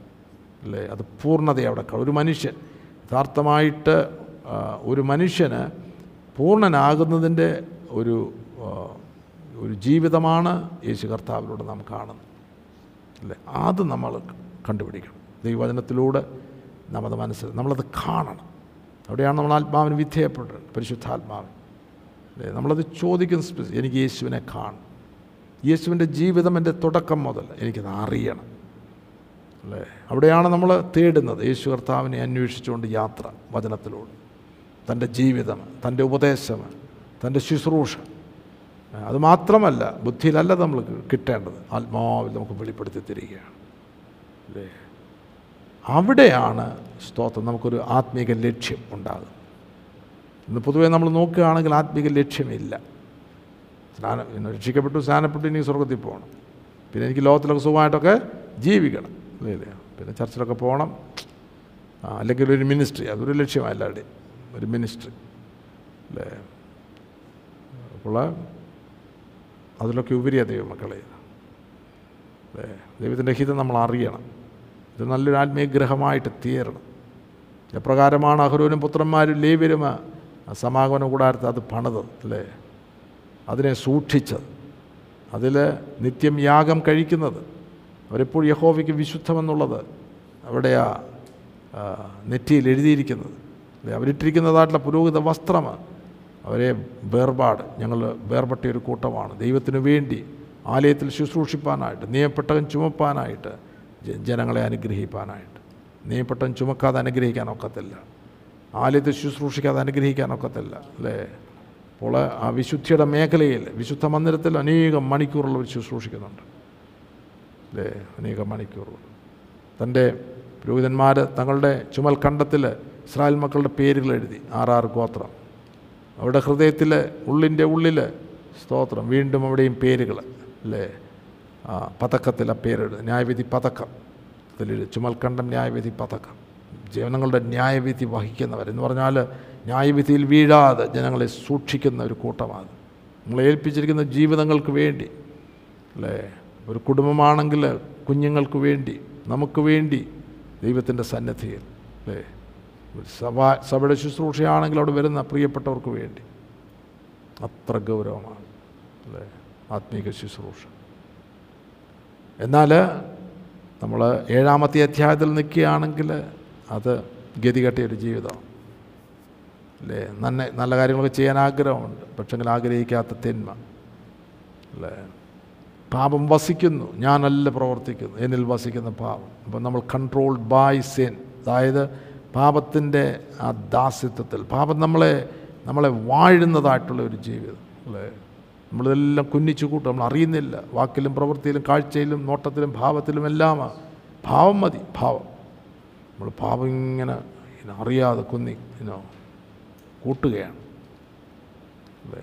എന്നിട്ട് ഇത് നമുക്ക് വെളിപ്പെടണം. എന്റെ അവയവത്തിൽ ശരീരത്തിന്റെ അവയവത്തിൽ പാപത്തിന്റെ പ്രമാണമുണ്ട്. അതാണ് എന്റെ ബുദ്ധിയുടെ പ്രമാണത്തോട് പോരാടുന്ന ഒരു ശക്തിയുണ്ട്. എന്റെ ബുദ്ധിയുടെ പ്രമാണത്തിൽ എനിക്ക് ജീവിക്കാൻ സാധ്യമല്ല. ഇല്ലേ ചർച്ച് നമ്മളിട്ടിരിക്കുന്ന സ്റ്റാൻഡേർഡ് അതിലല്ല ജീവിക്കേണ്ടത്? ആത്മാവിന്റെ ഒരു പ്രമാണമുണ്ട്. ജീവന്റെ ആത്മാവിന്റെ പ്രമാണം. ആ പ്രമാണത്തിൽ വന്ന് ആത്മാവിന്റെ അനുസരണയിൽ ജീവിച്ചെങ്കിൽ മാത്രമേ യഥാർത്ഥമായിട്ടൊരു ആത്മീക ജീവിതമാണ് ദൈവം ആഗ്രഹിക്കുന്ന ഒരു ജീവിതമാണ് ക്രിസ്തുവിനെ അനുഗമിക്കുന്ന ഒരു ജീവിതമാണ് നയിക്കുവാനായിട്ട് കഴിയുള്ളൂ എന്നുള്ള റിയലൈസേഷനിലേക്ക് ആ യാഥ അല്ലെങ്കിൽ ആ ഒരു വലിയ ബോധത്തിലേക്ക് നാം വരും. അതാണ് അപ്പോസ്തോലന്റെ ആ ബോധം തനിക്ക് ഉള്ളിൽ വരുന്നു. ഇത് അസാധ്യം. ആറാമത്തെ പൂർണ സമർപ്പണത്തിന് വേണ്ടി ഉള്ള ഒരു ജീവിതമാണ് സമർപ്പിക്കുന്ന ഒരു ജീവിതമാണ്. അല്ലേ? ദൈവത്തിന് വേണ്ടി. അതായത് പാപത്തിൽ നിന്ന് സ്വാതന്ത്ര്യം പാപ പാപസംബന്ധമായി മരിച്ച് ദൈവത്തിന് ജീവിക്കുന്ന ഒരു യേശു കർത്താവ്.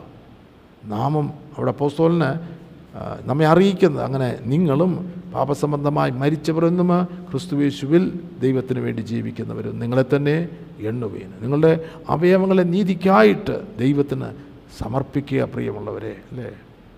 ഈ വചനം അനുസരിക്കുവാനായിട്ട് നിങ്ങളെ തന്നെ ദാസന്മാരായിട്ട് സമർപ്പിക്കുക അല്ലേ? അനേക കാര്യങ്ങളോട് പറയുന്നുണ്ട്. എന്നിട്ടാണ് പറയുന്നത് നിങ്ങളുടെ ഈ വചനം ഹൃദയപൂർവം അല്ലെങ്കിൽ ഉപദേശ രൂപത്തെ നിങ്ങൾ ഹൃദയപൂർവം അനുസരിച്ചതുകൊണ്ട് സ്തോ ഞാൻ നിങ്ങളെ ദൈവത്തിൽ നിന്ന് ഞാൻ സ്തോത്രം ചെയ്യുന്നു. എന്തോ ഹൃദയപൂർവം അനുസരിച്ചപ്പോൾ എന്താണ് കിട്ടിയത് അവർക്ക്? പാപത്തിനുള്ള സ്വാതന്ത്ര്യം. ഓ അങ്ങനെ നിങ്ങൾ പാപത്തിൽ നിന്ന് സ്വാതന്ത്ര്യം പ്രാപിച്ച് സ്തോത്രം. ദൈവത്തിന് നിങ്ങൾ ദൈവത്തിന്റെ ദാസന്മാരായിരിക്കാൽ നിങ്ങൾക്ക് ലഭിക്കുന്ന ഫലം വിശുദ്ധീകരണം സാങ്ക്ടിഫിക്കേഷന് അതിന്റെ അന്തമ നിത്യജീവൻ. Amen T V network Christian internet channel സുവിശേഷീകരണത്തിന്റെ വ്യത്യസ്ത മുഖം തേടിയുള്ള യാത്ര YouTube and Facebook. Amen T V network Trivandrum Kerala.